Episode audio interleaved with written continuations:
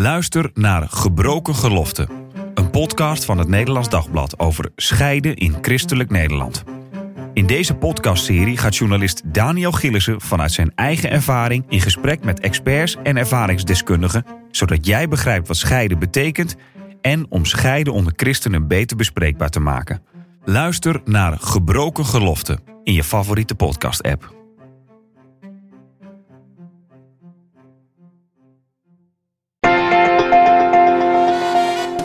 De Sekspodcast.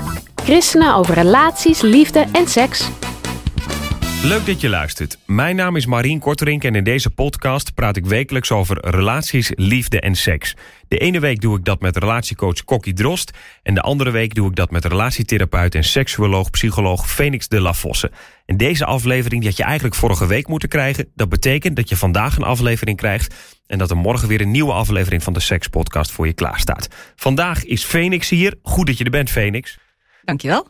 Een uh, heftig thema toch wel wat we deze week bespreken. Daten nadat je partner is overleden.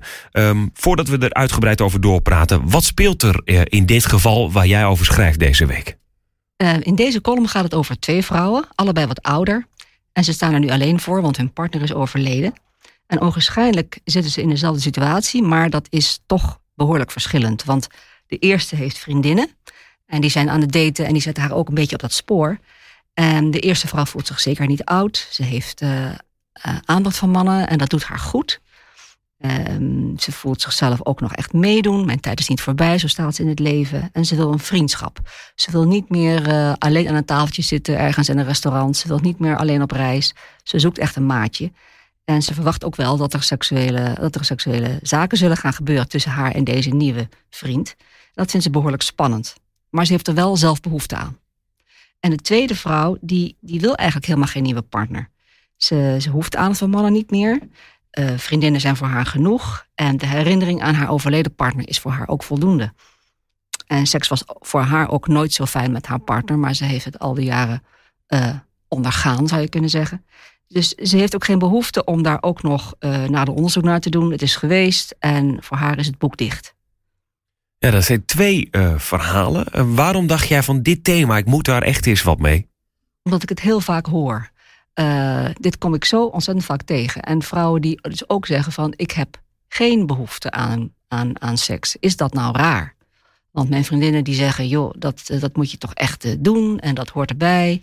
En ze willen het niet. Dus dat, dat hoor ik heel regelmatig. Maar ook vrouwen die wat ouder zijn en zich dan afvragen van kan dit eigenlijk wel? Uh, wordt het wel goed ontvangen door mijn omgeving? Wat vinden mijn uh, kinderen ervan? Wat, vinden mijn, wat vindt mijn, mijn schoonfamilie ervan?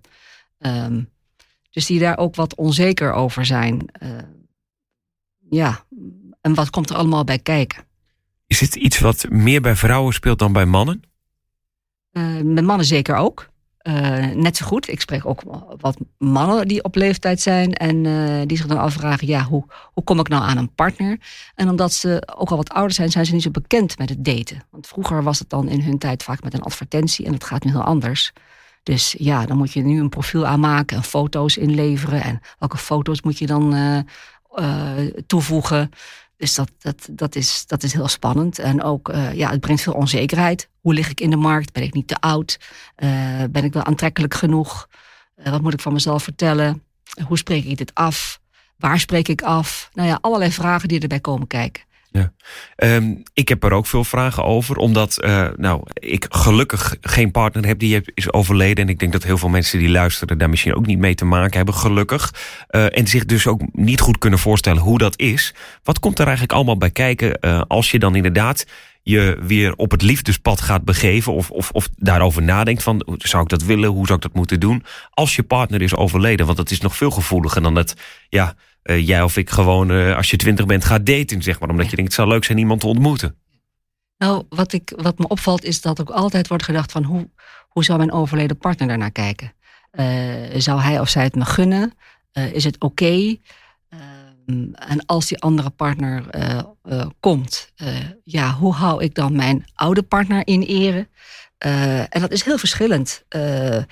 Sommige mensen hebben uh, ja, foto's boven hun bed, naast hun bed. En dat kan voor de nieuwe partner behoorlijk lastig zijn. Ehm, als daar de, de, de, vroegere partner over het bed heen kijkt, bijvoorbeeld. Hè? Uh, maar ja, als je, als je dus zelf in de situatie zit dat je een nieuwe partner zou willen vinden en daar ook een seksuele relatie mee hebt, ja, wat, uh, wat ben je gewend? Wat is voor jou oké? Wat is niet oké? Je moet toch weer samenvoegen. Je moet samen ook weer een nieuw script verzinnen. Uh, ja, er komt echt een hoop bij kijken. En dat lijkt me ook heel lastig als uh, ja, de, de, degene waarmee je dan gaat daten. Want soms kan je dan misschien voor je gevoel als die persoon zijnde opboksen tegen iemand die je nooit kan verslaan. Omdat ja, die, die, dat is iemand die is overleden. Ja. die was fantastisch. Dat is een grote liefde waarmee ze misschien 30, 40 jaar samen zijn geweest, ja. bij wijze van spreken. Ja. Dus uh, ja, ik zou zeggen, probeer nooit de plaats van die persoon in te nemen. Je hebt een andere plek. En een, uh, een belangrijke plek. Want je bent ook uh, verkoren door deze persoon om, om die plaats in te nemen. Om een belangrijke plaats in te nemen. Maar ga niet de competitie aan. En, en ja, ik denk dat het belangrijk is als je opnieuw samen begint om...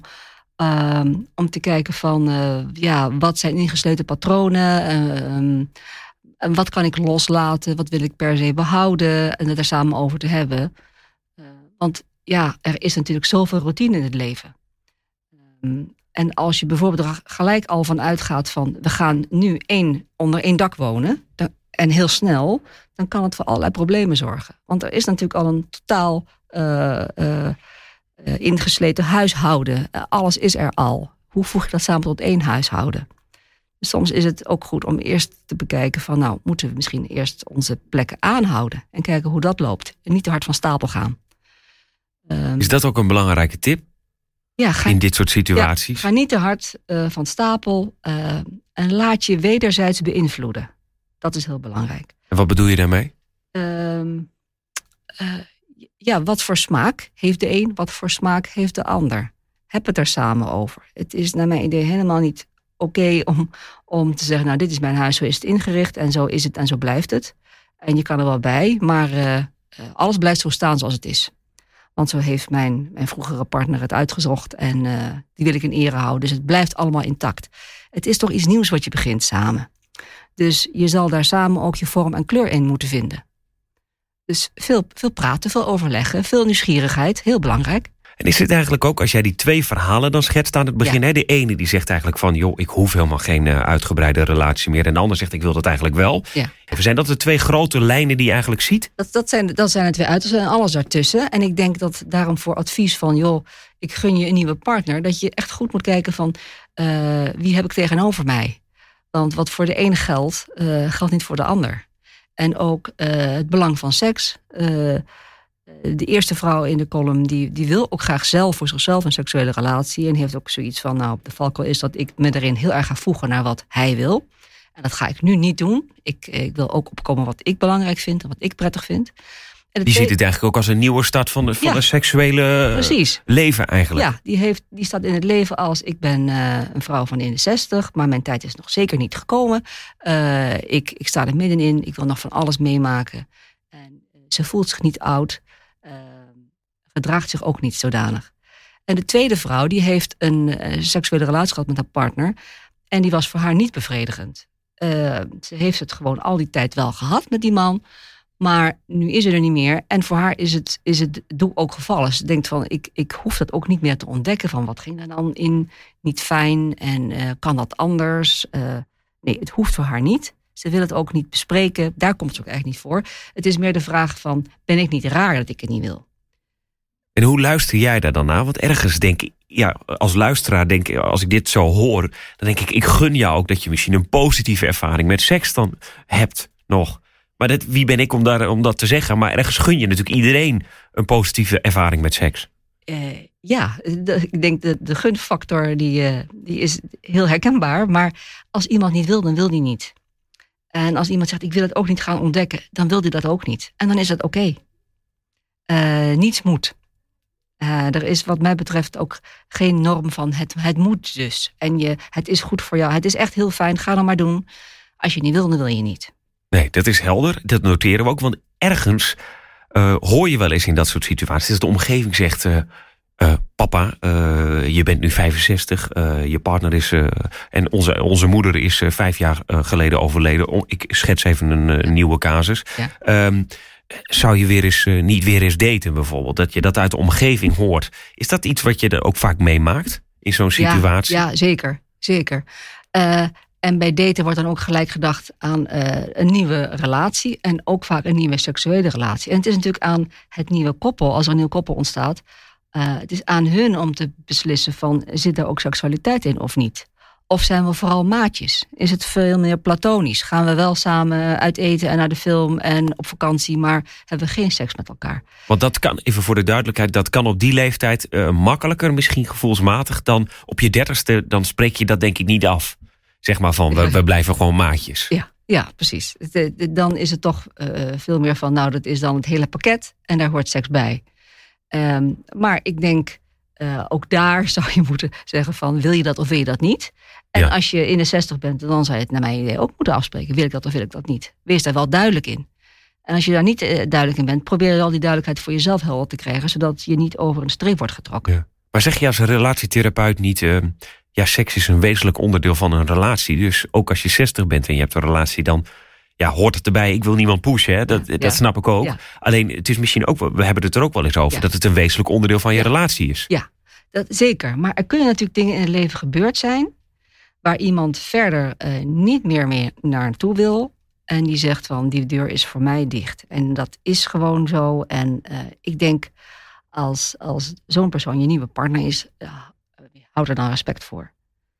Uh, maar dat is ook een... staan, hè? Dat, wat jij zegt van uh, het, is een, het is een hele basale behoefte. Een aanraking is een basale behoefte. Maar je hebt natuurlijk allerlei soorten aanraking. Je kan ook knuffelen uh, zonder dat het echt seksueel opwindend is.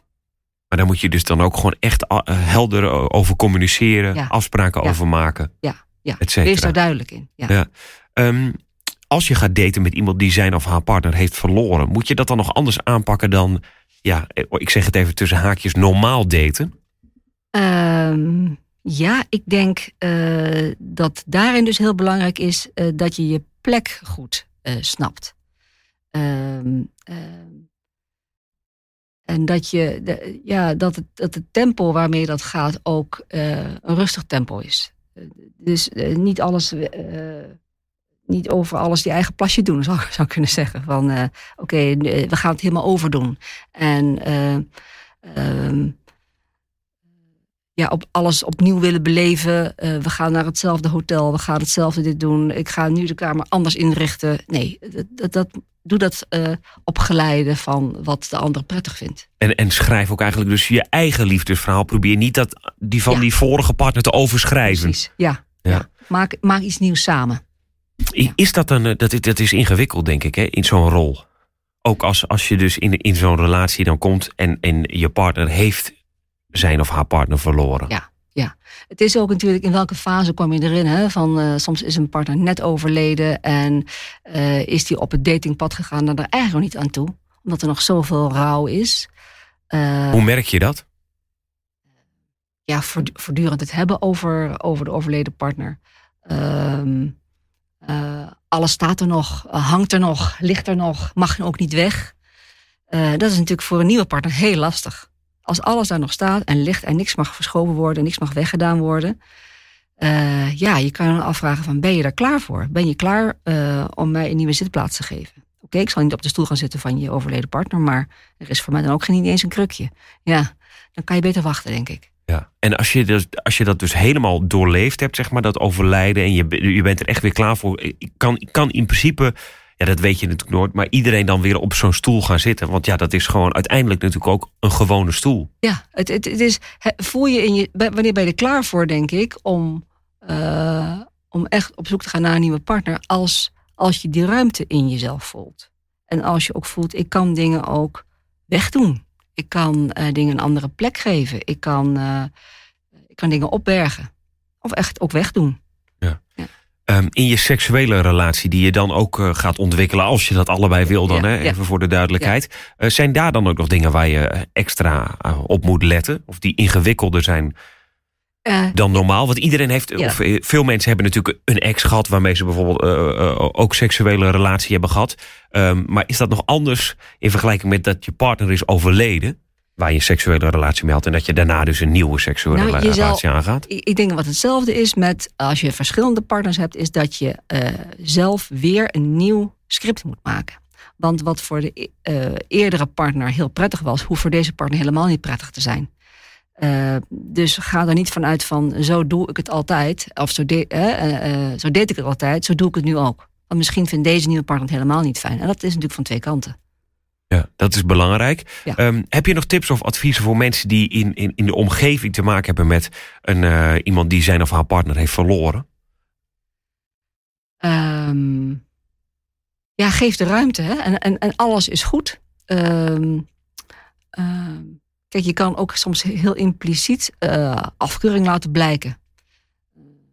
En ik denk dat het nog wel eens voor kinderen lastig is om te, te, zien dat, dat eh, ouders ehm, eh, of een ouder die overgebleven is een nieuwe partner wenst, zoekt en vindt. Hoe ga je tot die verhouden? Ehm, hoe gaat die om in het huis bijvoorbeeld, waar jij als kind bent opgegroeid? Wat gaat er allemaal veranderen? Dus dat, ja, dat kinderen dat ook wel bewust moeten zijn van, ja, oké, wat, wat gun ik dan mijn vader of mijn moeder? Eh, hoe ga ik me tot deze nieuwe partner verhouden? Eh, ja, dat is toch anders dan de biologische vader of moeder, doorgaans. En jij zegt impliciet, eh, merk je dan nog wel eens afkeuring? Eh, eh, hoe- waar moet je dan aan denken? Heb je Nou, dat- dat ja, je dus, als, je, als je misschien voorbeelden hoort, dan kan je denken: oh ja, Ja. misschien doe ik dat Ja, wel bijvoorbeeld. Dus verstandelijk dat, dat, dat de kinderen dan eh, zeggen van ja, natuurlijk, dat moet kunnen. Maar dat is, daar zit het al in, het moet kunnen. Maar, maar of zij het kunnen, dat is een tweede. Want het is toch lastig om bijvoorbeeld vader of moeder weer heel happy te zien. Of ehm, te zien dat die twee elkaar omhelzen of kussen.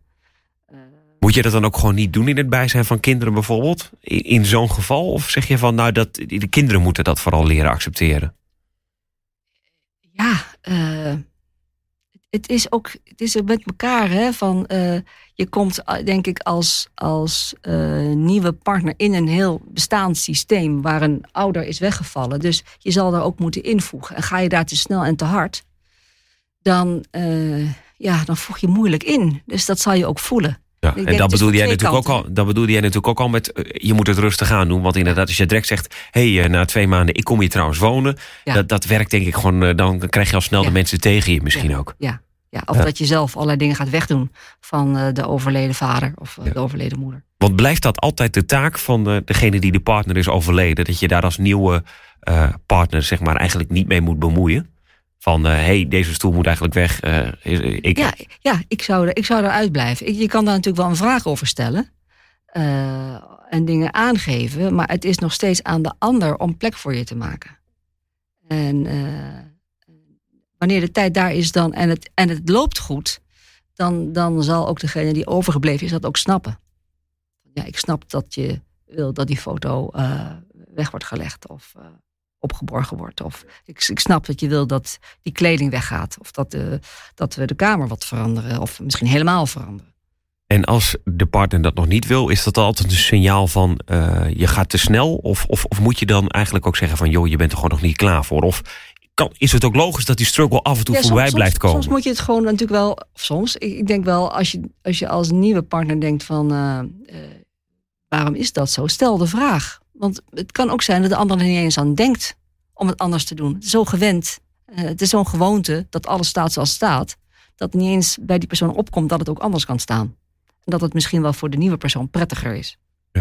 Ik kan me voorstellen dat het bij wijze van spreken eh, symbolisch soms nog goed kan zijn om dan met z'n tweeën ook weer in een nieuw huis te gaan ja. wonen. Ja, Omdat je dan die herinneringen, ja, het Ja. klinkt cru, maar dan, dan zijn die herinneringen weg. Is het echt iets van jullie twee eh, nieuw samen? Ja. Ja. Nieuwe start. nieuwe start, eh, nieuw behang, nieuwe bank, nieuw bed. Ja, En dat is in die casus zo. En die andere casus die jij dus even aan het begin noemde, het kan ook oké zijn om te zeggen, joh, ik wil misschien wel met iemand een vriendschap opbouwen, eh, maar daar blijft het ook bij, want Ja. ik heb een goede tijd met mijn partner gehad en ik, ik heb geen behoefte aan een nieuwe relatie. En dan moet je niet te veel pushen. ja precies.